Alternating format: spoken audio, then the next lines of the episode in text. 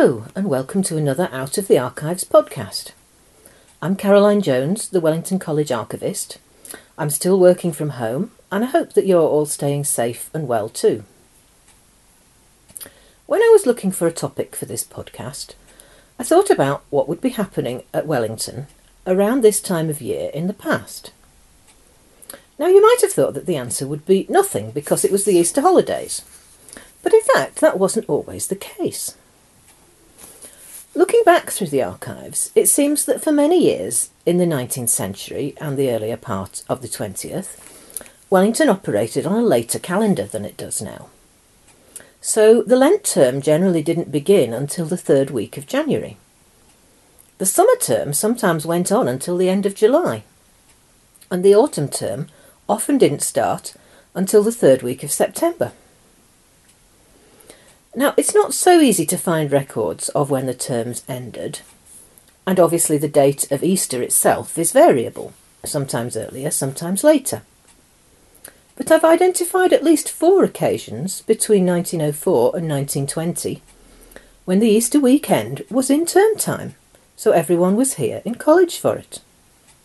This does make sense of something that I'd previously read about Bertram Pollock, who was master from 1894 to 1910. That on Easter Sunday, every student would go into chapel to find a personal card or message from the master with Easter greetings on their seat. If they did have to spend Easter at college, he obviously wanted to make it special for them. I wonder whether today's students can imagine being at college for Easter instead of at home. Anyway, the reason that I found this out was because I was researching something else which was a bit of a surprise. The fact that for many years, March and April were the traditional dates for Wellington to hold its athletics competition, commonly known as the athletic sports or just the sports. In fact, in some years they were actually held over the Easter weekend. Nowadays, we assume that athletics, or track and field events as you might call them, are a standard feature of the summer term, we associate them with hot, sunny weather, and many schools have their annual sports day in June or July. But for some reason, for the first 80 years of Wellington's existence, they were almost always held in the Lent term.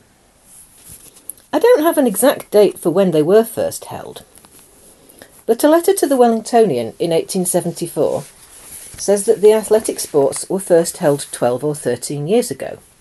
So that puts it to 1861 or 62, only two or three years after the college had opened.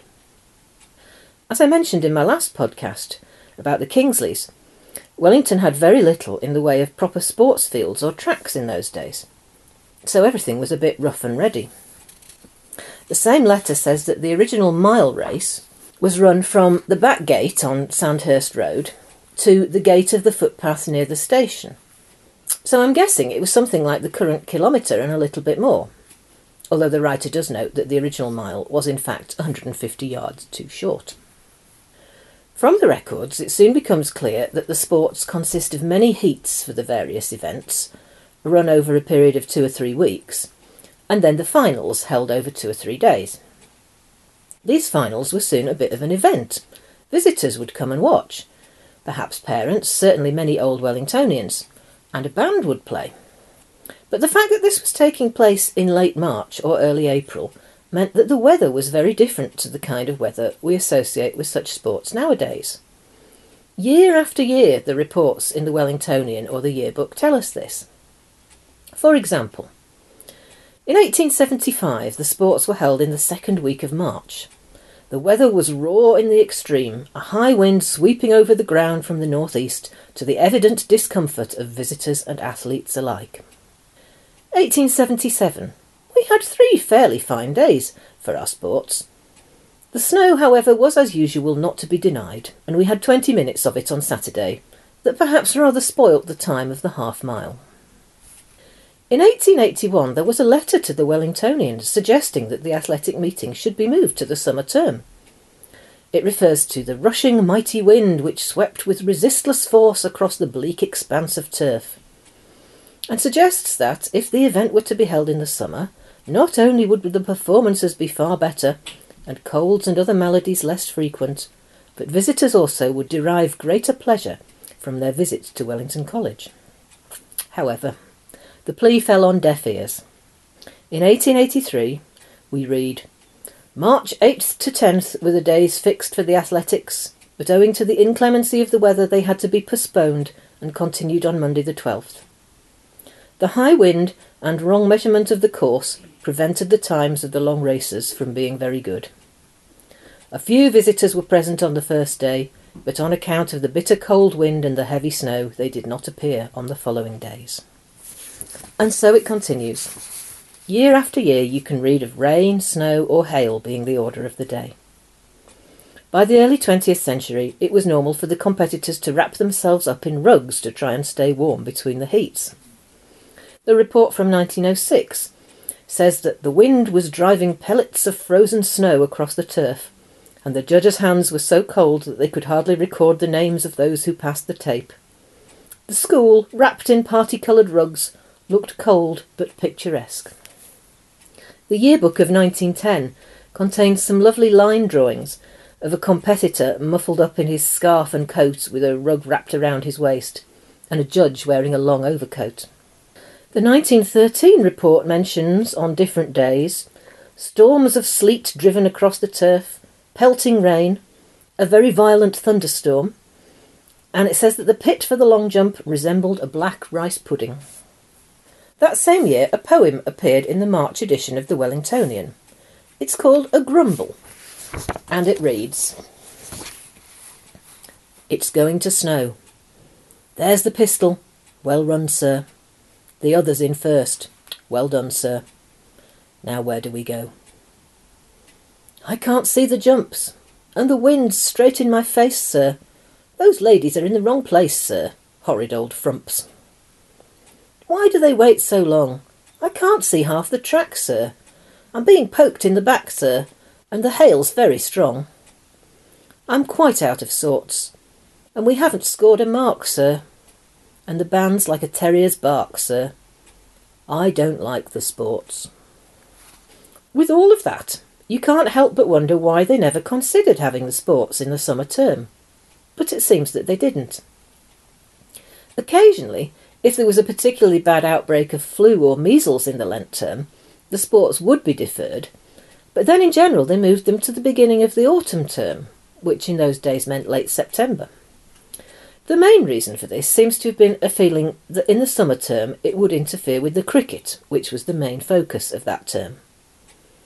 It is true that the athletics were generally held on turf, which of course in the summer was needed for cricket, but it doesn't seem to have occurred to anyone that perhaps they could have held the sports on big side during the summer. I can only find two years, 1900 and 1915, when the sports took place in May, and they were definitely seen as anomalies. Now, you might be wondering what kind of events were included in the sports.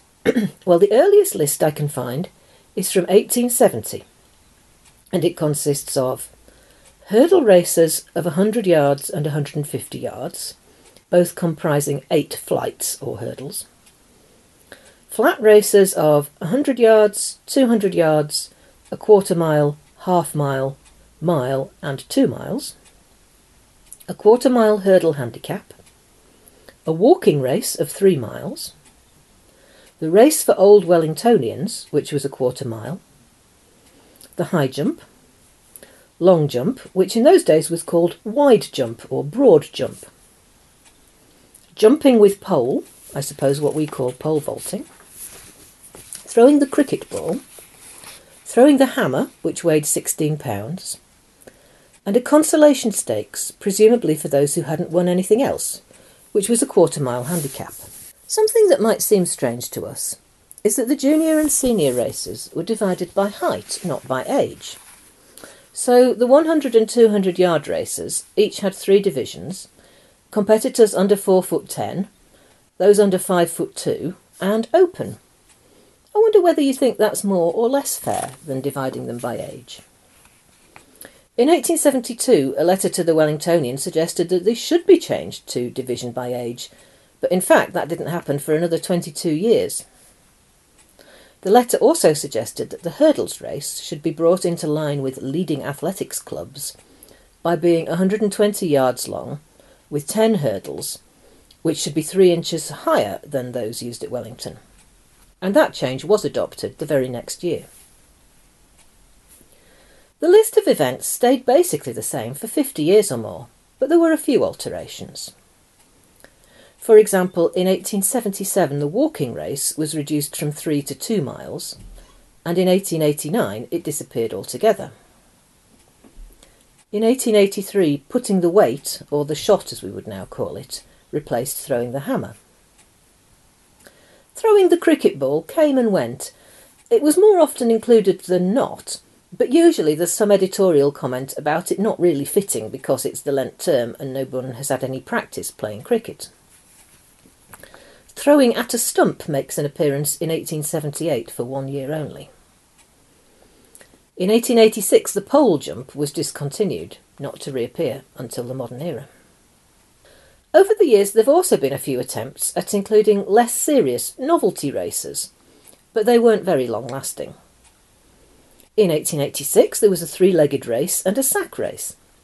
The sack race reappeared in the 1890s, but soon it was being criticised. In 1895, the Master presented the Athletics Shield, which was awarded to the House, which gained the most overall points from places in the sports. And it was felt unfair that they could get points for a sack race, which counted the same as the serious events. The sack race disappeared in 1902. Obstacle races also appear now and then. First in 1883, when we read, The final event was quite a novelty, being a half mile obstacle race open to members of the Rifle Corps, run in full marching order. That's to say, members of the CCF dressed in full kit. That was a one off. But then in 1894 there were two obstacle races, one open and the other under five foot four. The obstacles included a maze, barrels to crawl through, ladders, fence, planks, and hurdles. The yearbook reported that these races caused a great deal of laughter and made the sports much more amusing to the visitors than they usually are. Despite this, there were no obstacle races the next year. They had a short period of popularity again, between 1902 and 1906, but then disappeared forever. A novelty that I can find mentioned only once in 1911, but which may have taken place more often, was the band race. This was handicapped according to the size of the instruments, which had to be played as the competitors raced. We read that, as usual, there was much shedding of caps by the way, and argument as to what playing an instrument meant. It ended in a dead heat between the trombone and the euphonium. In a class of its own is the Old Wellingtonian race, which happened every year and seems to have been taken quite seriously. It began as a quarter mile race, but in 1872, a letter appeared in the Wellingtonian re- recommending that it should be shorter. The writer goes into detail in his argument, and you can't help feeling he might have a personal axe to grind here. He says, It is quite impossible for untrained men to compete with trained men in a quarter mile race, whereas in a shorter race condition would be of nothing like so much importance. Secondly, it must be borne in mind that many OWs, having no time to prepare themselves for the race, object to start and be disgracefully beaten by a man in reality much inferior to themselves. Finally, athletics are supposed to be an amusement, not a means of shortening one's life, whereas it is an undeniable fact that to run a severe race over a quarter mile or upwards in an untrained condition is really dangerous. His argument seems to have been successful, because shortly afterwards the race was shortened to 150 yards, less than half the previous distance. In the earlier years, it seems that old Wellingtonians who'd only just left school and were now at Army College would turn up and run seriously, in running kit.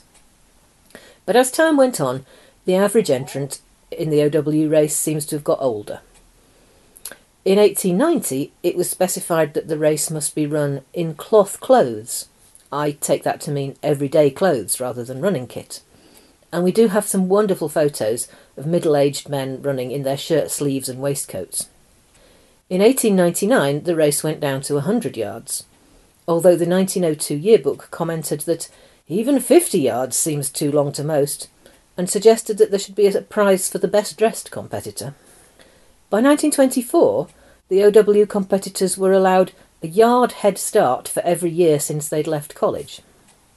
The race finally seems to have ended in the 1930s, but by then there was an OWs versus school athletics match on speech day, so the OWs still had an outlet for their competitive nature.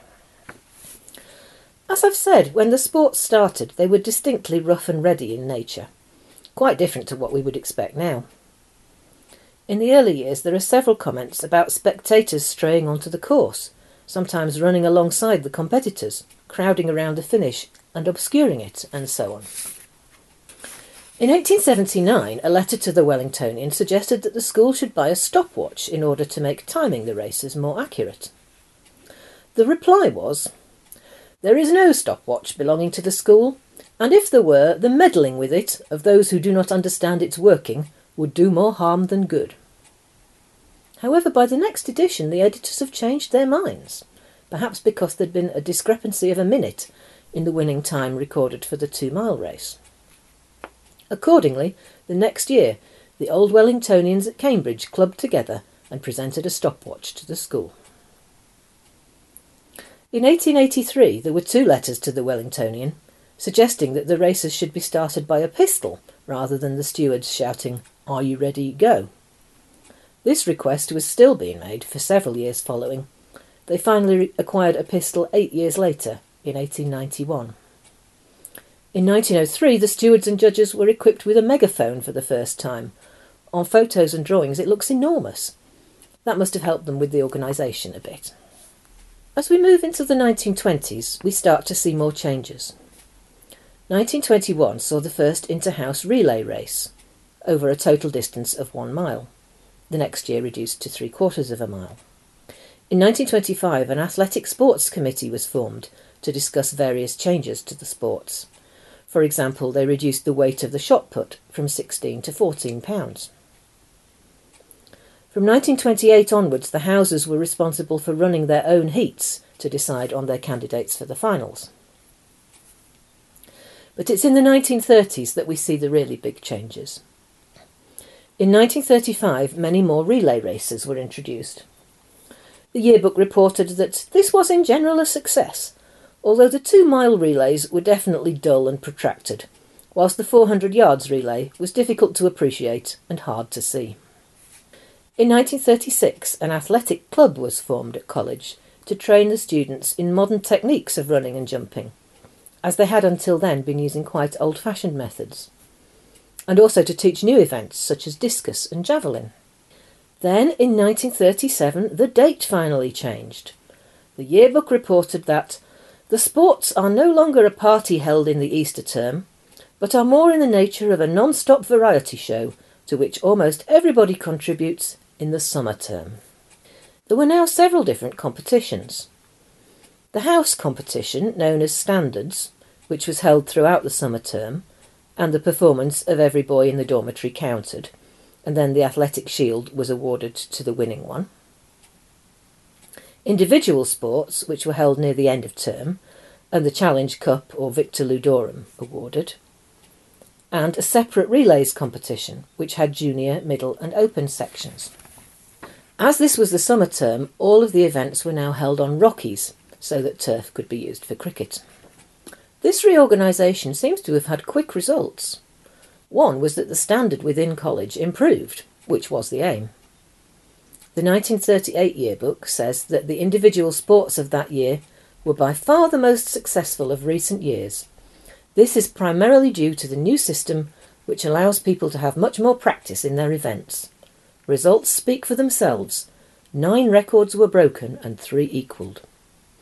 The second result, perhaps as a consequence of this, was that we started taking part in athletics matches against other schools.